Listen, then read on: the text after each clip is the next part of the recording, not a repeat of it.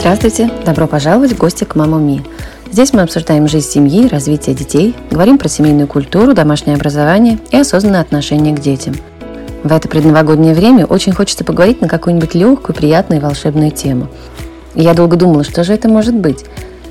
И вдруг ответ пришел – сказки. Я хочу поговорить про сказки – еще когда я готовилась к учебному году с Мотей, я думала, что надо придумать какую-то общую канву, что-то, с чего мы всегда будем начинать, а потом уже плавно переходить к предметам, чтобы было интересно. И мне хотелось найти тему, которая была бы близка нам как семье и была конкретно интересна Моте, потому что самое ценное для меня в семейном образовании – это возможность отталкиваться от личности ребенка и его интересов. И в какой-то момент я поняла, с чего я начну. Начну я со сказок. Сказка как тема первого полугодия. И вот мы начали. Русские сказки, Пушкин и не только. Мы читали, параллельно знакомились с искусством, Билибин, Врубель, слушали даже немного Глинку. Уж не знаю, конечно, запомнит он это или нет, но даже если не запомнит, питать красотой это никогда не бывает зря. Почему сказка? Как говорила персонаж Мэгги Смит в фильме «Мальчик по имени Рождество», Вселенная создана из историй, а не из атомов. Слушать истории максимально естественно для детей за такой органичный способ познания мира – а сказки – это истории, которые содержат в себе огромный культурный пласт народа, порой закодированный, но очень важный для понимания себя как представителя того или иного народа. Ну а для ребенка это понятный способ узнать, что такое жизнь и как с ней обращаться. Там затрагиваются фундаментальные понятия, такие как добро и зло. Ну и сказки – это еще красиво, если выбрать, конечно, хорошие книги с правильными иллюстрациями. Это тоже очень важный момент. А еще есть терапевтические сказки. В общем, когда я подумала про сказки в качестве темы эпизода, я мгновенно поняла, с кем хочу поговорить. И моя гостья Юлия Погребинская, мама-психолог, автор книг с волшебными сказками «Перо ангела» и основатель центра «Аурум». Юля мне любезно откликнулась, чему я очень рада. Сделайте паузу, налейте себе чай и присоединяйтесь к нашей беседе.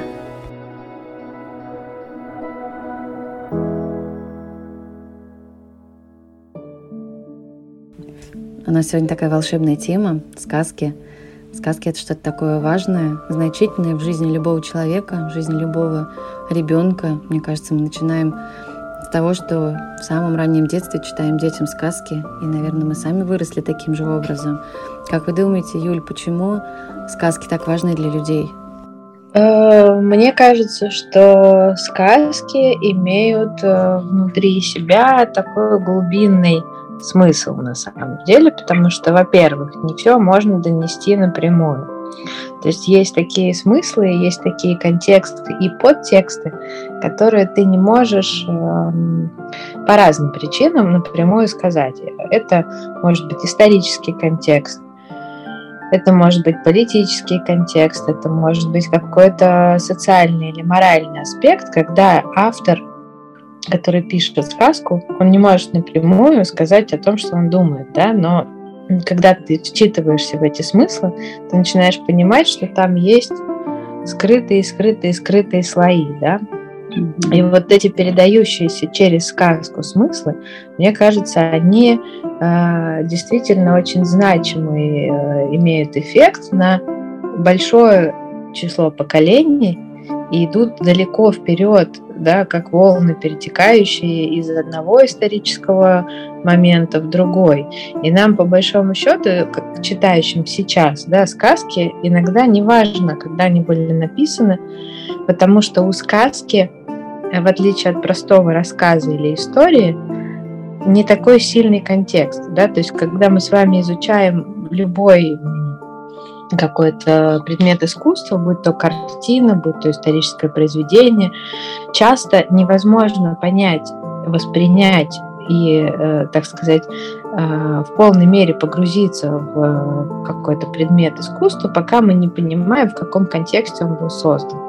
Именно поэтому искусствоведы да, существуют, которые раскрывают эти смыслы. А сказка, она не нуждается в этом объяснении.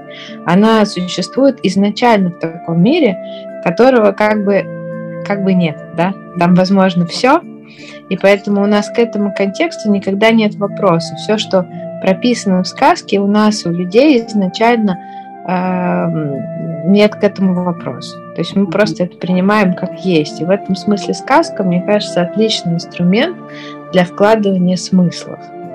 Это первая моя мысль, которая ага. приходит. Есть еще вторая. Да, какая? А вторая э, связана вот с чем.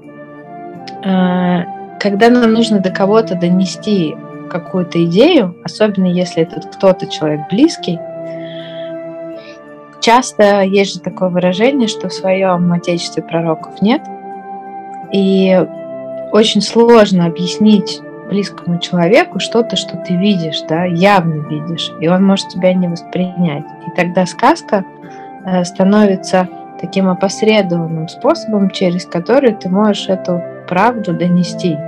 Угу. И в то же время сказка является каким-то сторонним человеком, то есть мы-то как бы ни при чем. Это же не мы говорим, да, это кто-то там, э, кто эту сказку сочинил, вот он тебе с тобой напрямую говорит. А я просто рядом в этот момент. Мне кажется, это тоже так удобно. Да, хороший инструмент, согласна. А, мы вот э, сейчас с сыном, с моим, с Моти, очень много читали сказок в рамках нашей школьной такой домашней программы. Вот. И, честно говоря, меня очень поражает количество агрессии и э, всяких убийств, всяких э, каких-то э, причинений вреда тяжких. Вот. Поэтому э, интересно, почему вот в сказках так много, э, так много этого злого, или все-таки это аллегорично? Ну, то есть их стоит воспринимать как аллегория. Ну, сказка это ведь э, правда, если мы ее рассматриваем как инструмент в контексте того, что мы раньше вот сегодня с вами обсуждали, да. то туда закладываются не только добрые смыслы, не только угу. задача поднять человека, но и порой описать какие-то ужасы, с которыми люди не справлялись, и они вот как-то их какую-то форму облекают. Э, ну, и скажем так, точно так же, как в прозе, в обычной, не все авторы умеют поднять читателя на какую-то высоту и подарить ему легкость и радость. Некоторые существуют э, только в парадигме как бы жести. Да. В сказках тоже. То есть мы зря думаем, что сказка это всегда доброе и светлое. К сожалению, по моему большому, это не так. Э, и плюс к этому, помимо того, что сказка не всегда добра, она еще не всегда имеет глубину. Э, и все-таки ну, есть сказки для совсем маленьких детей, когда мы хотим простоты и легкости, и часто, да, ее нет, как в «Мухе-цокотухе», например, мы ее перечитываем, волосы дымом, думаем, как же мы в детстве это все читали. А, есть сказки для более взрослых детей, и хочется, чтобы там были поводы задуматься, хочется, чтобы там была глубина, а ее часто нет. Ну, как бы ты ныряешь, а там просто какая-то история просто какое-то описание, которое создает какой-то волшебный контекст, но не очень понятно, что с ним дальше делать. Поэтому качественные сказки это редкость. Тоже тщательно нужно выбирать, да? Что читать. Ну, да. Да, если немножко отойти, да, если немножко отойти от сказки э, в сторону истории, да, то есть это вот сейчас сторителлинг, то, что мы слышим на самом деле очень много, вот, э, корни-то да, достаточно древние у этого, да, потому что когда-то это был единственный способ передачи вообще какой бы то ни было истории, да, из уст в уста, дед сыну, сын там дальше своему сыну и так далее. Вот, но мне кажется, что сейчас как-то немножко утратилось, наверное, это из-за того, что ну, очень много информации вокруг, мы просто тонем в ней, да, и не всегда вот есть вот этот э, ну, контакт родителя с ребенком, возможно, да, потому что все время проще поставить мультик, чем рассказать историю, да, ну или там прочитать какую-то книжку, но все равно это не твоя история, да, то есть это не история, как твой дед ходил туда-то, или как ты там маленький был, шел туда-то. Вот э, мне кажется, это важно. Вот что вы думаете, чтобы это было в семье?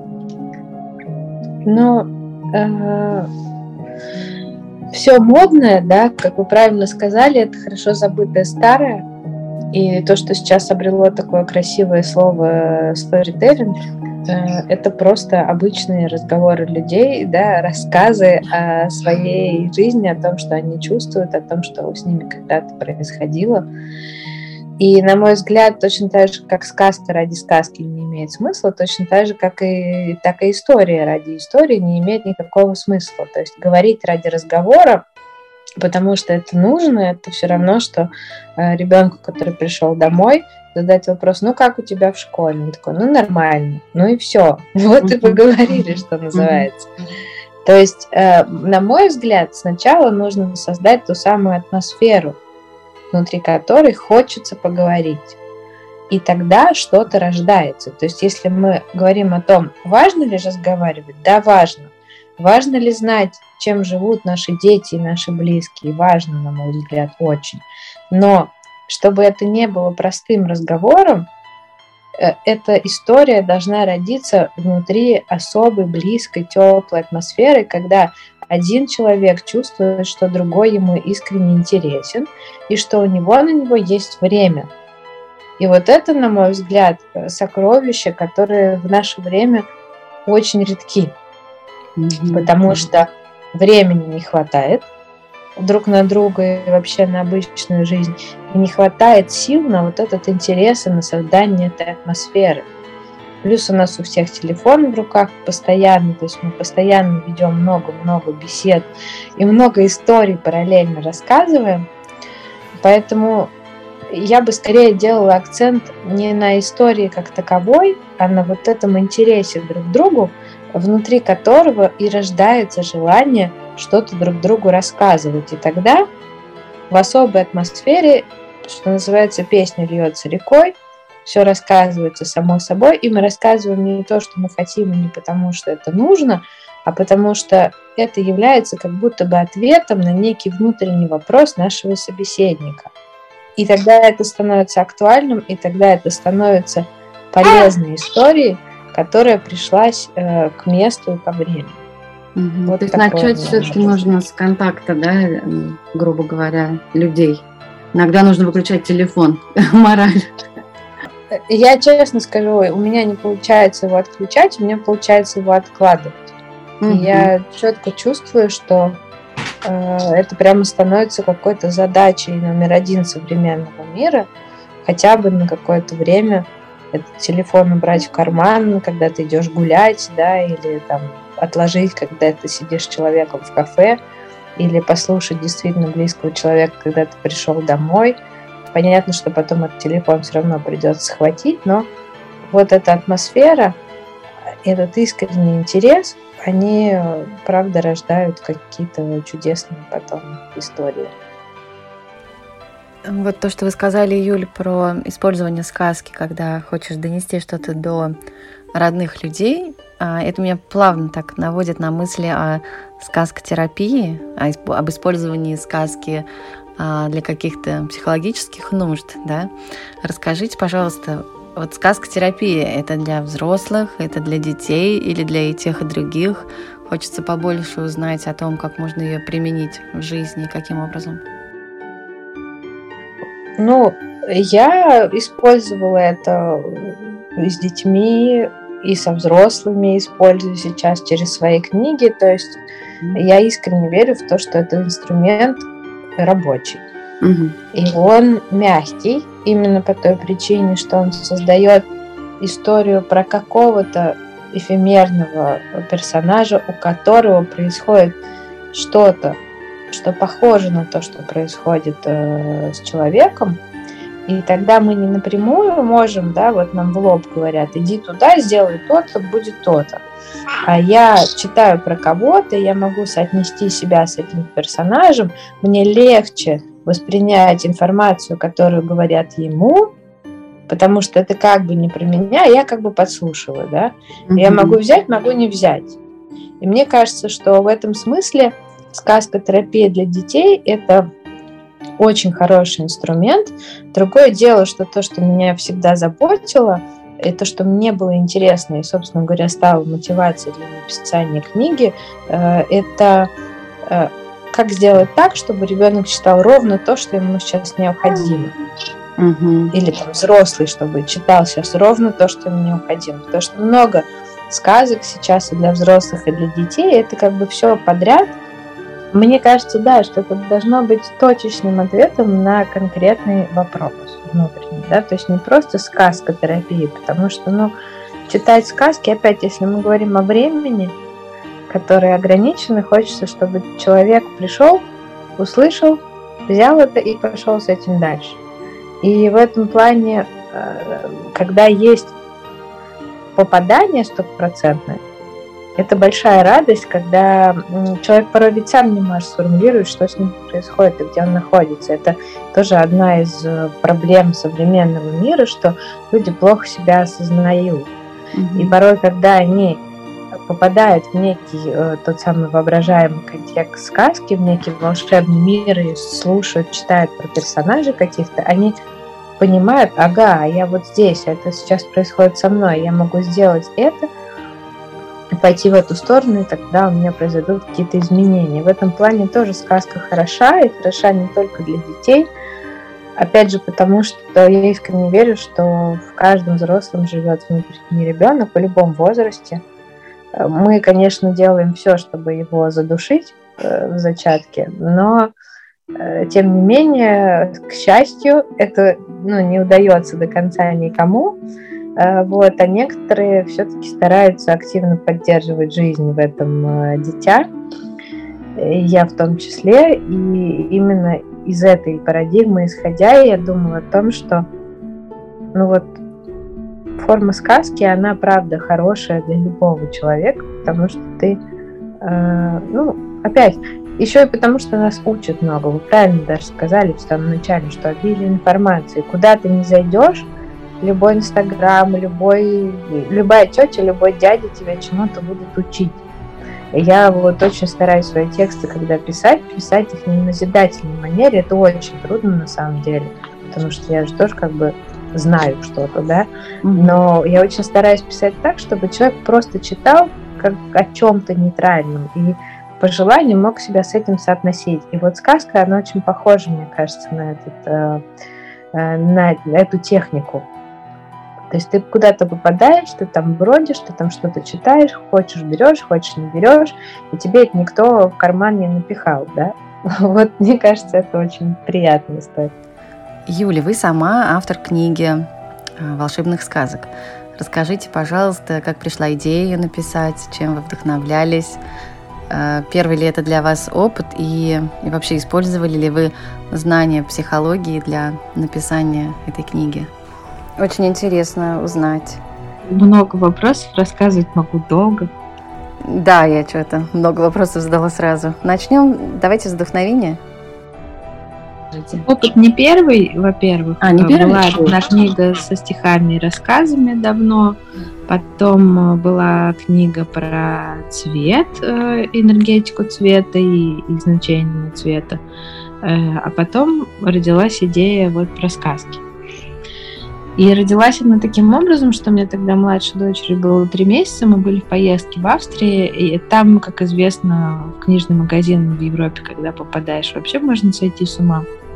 А я по-немецки немножко говорю, и я увидела книжку э, про ангелов, тема была мне очень близка тогда, ну и сейчас близка, но тогда вообще максимально. И я увидела, что там есть вот такая идея сказок, послания ангелов, а, и взяла, купила, дома стала читать, смотреть и поняла, что это, конечно, ну, на мой взгляд, позор, потому что нельзя просто написать, что пришел ангел, подошел к мальчику, и мальчику стало хорошо. Думаю, ладно, значит, надо написать свое, чтобы это было, во-первых, хорошо, и, во-вторых, чтобы это была диагностическая история. Угу. И, собственно говоря, с того момента вот э, на сегодняшний день прошло там 12 лет, а к моменту издания вот 10 лет у меня заняла вся эта история с книгой, потому что сначала она медленно писалась, потом она э, иллюстрировалась, потом мы долго искали издателя, который готов это сделать, потом она издавалась, собственно говоря, потом случился карантин, в общем, целая история. Но в итоге я исполнила то, что я хотела, и на сегодняшний день могу сказать смело, что это очень достойная получилась книга, точнее книги. Я изначально планировала, что это будет одна книга «Перо ангела», теперь это три части. Э, и это связано с э, особой структурой книги, что на заднике расположены магниты, магниты-символы, и каждый из этих символов привязан напрямую к сказке. Персонажу и к той истории, которая там происходит. И в этом плане я абсолютно уверена, что это не профанация, это проверено сто раз на разных людях. Эм, и, конечно, это очень приятно, что тут происходит именно тот момент, о котором я говорила раньше сегодня, что человек читает ровно то, что ему на данный момент актуально. И дальше символ, который соответствует этой сказке, его можно носить с собой, с ним можно спать, на него можно смотреть, и это тоже само по себе оказывает целительное воздействие. Я к этому стремилась, и в этом плане все получилось. Сказки добрые, рисунки красивые, вот. Персонажи, я в них во всех влюблена. И мне кажется, что там получилось создать вот эти глубинные смыслы, когда есть куда нырнуть, есть над чем посмеяться, есть чему порадоваться, есть что с собой соотнести. И, и да, я искренне считаю, что это сказка для разного возраста, для любого. Mm-hmm. Мы тут на эту тему немножко спорим с партнером. Он говорит, что можно читать там до 6 лет. Я считаю, что с 6, потому что мне очень хочется, чтобы было понятно все. Да, он говорит, ну, читают же сказки там не очень понятные старые детям, и в 4 года тоже. Ну, в общем, в этом плане с 6 до 99 можно спокойно нырять в эту историю. Мне, мне кажется, что сказки как раз можно читать в разном возрасте, и тем они хороши, что каждый раз, когда читаешь, а, что-то по-новому видишь, какие-то новые смыслы подсвечиваются, поэтому, поэтому здорово перечитывать. А, книжка получается для разных возрастов, да, а вот как думаете, когда лучше читать ее ребенку самостоятельно, а когда, например, лучше прочитать ее вслух, в каком возрасте? Мне кажется, тут э, я бы не про возраст говорила, а про ту самую атмосферу. То есть я бы с книжкой подошла бы к ребенку и сказала бы, ты сегодня сам хочешь почитать или мне тебе почитать? И они же отвечают. Но тут с детьми вообще все очень просто. Их пока можно спрашивать.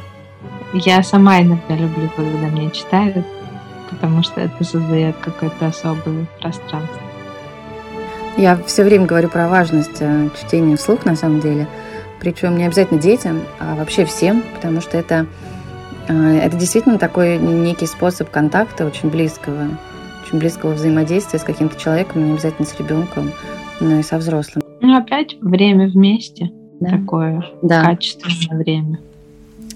Расскажите еще пару слов про книжку. Я смотрю, в принципе, ее можно везде купить. Она достаточно доступная.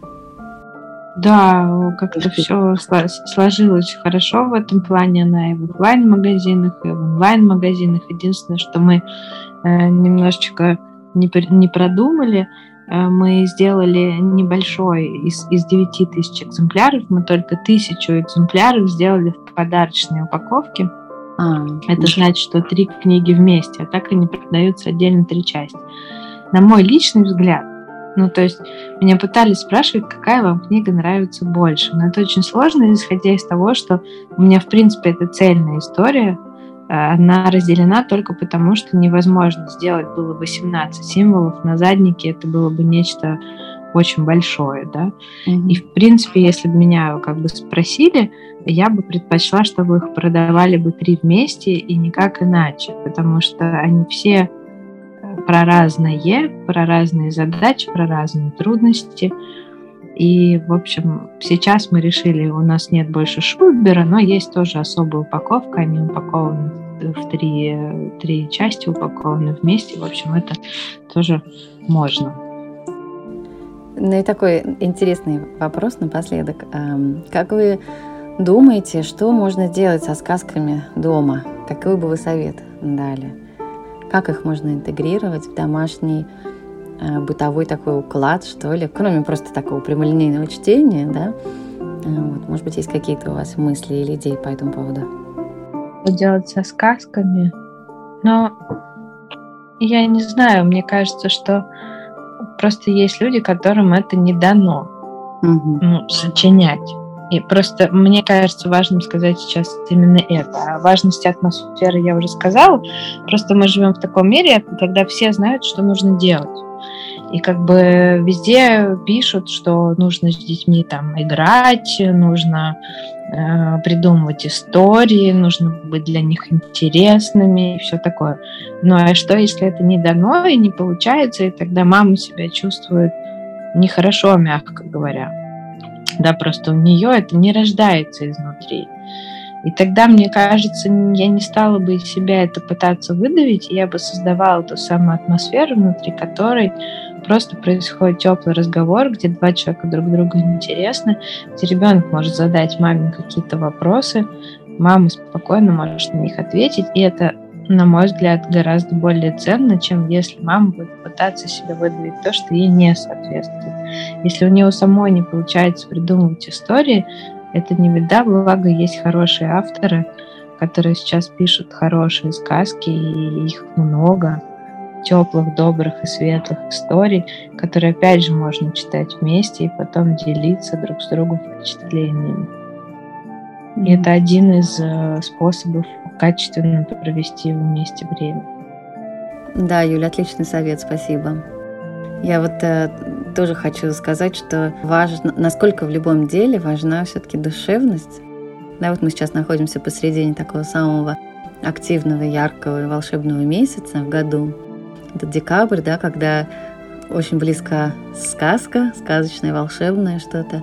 С одной стороны. С другой стороны, а, в нашей действительности очень сильно все ускоряется, какая-то появляется суета, а, и начинаешь куда-то бежать, бежать, бежать. Вот мне уже давно, уже несколько лет а, совсем не близко вот это вот э, желание успеть все и лежа встретить Новый год без сил. И такая, такая идея, скажем так, я бы сказала, хэштег родился несколько лет назад, называется он «Медленный декабрь». Вот, идея ко мне это пришла после того, как мы э, видели, как, можно, ну, как это бывает, как можно спокойно праздновать э, Рождество и Новый год в Англии, где никто никуда не торопится, ну, по крайней мере, в английской деревне. Вот, и этот медленный декабрь, он вот со мной уже третий год, я стараюсь э, изо всех сил никуда не спешить, и чтобы каждый день декабря был как волшебная сказка, а не только 31 да, или 1 Отличный хэштег на самом деле, и я очень поддерживаю и всячески стараюсь э, жить. Ну, то есть я никогда об этом не думала, что я это делаю там специально или не специально, но я как раз тоже стараюсь идти наперекор вот этой общей волне суеты, то есть есть то, что мне нравится, да, это время волшебства, это время каких-то приятных дел. И я как раз тоже замедляюсь в это время, заранее, сильно заранее покупаю подарки, чтобы потом не носиться. Мне это очень нравится, и мне не нравится, когда я должна попасть в какую-то историю вот так надо, вот так делают все. Да. И я в это не играю. Поэтому Отлично, что мы с вами сегодня такую тему обсудили волшебную в рамках медленного декабря. Да, я надеюсь, мы вдохновим остальных на это тоже. Я тоже очень надеюсь. Ну вот, на этой волшебной ноте мы, пожалуй, остановимся. Хотя разговаривать о сказках можно бесконечно. А в Инстаграме я делюсь книгами, которые мы читаем, не всеми, но самыми впечатляющими. Так что заходите в мой профиль, там активный highlight книги. А еще я всех приглашаю на праздничную программу, которая называется, конечно, вы угадали, «Медленный декабрь», в рамках которой будет три встречи. Одна про эстетику праздников, вторая про поэзию, а на третьей мы будем печь и пить чай. Буду рада видеть вас. Все подробности на сайте Мама Миру и в Инстаграме. Праздничного вам настроения и до встречи!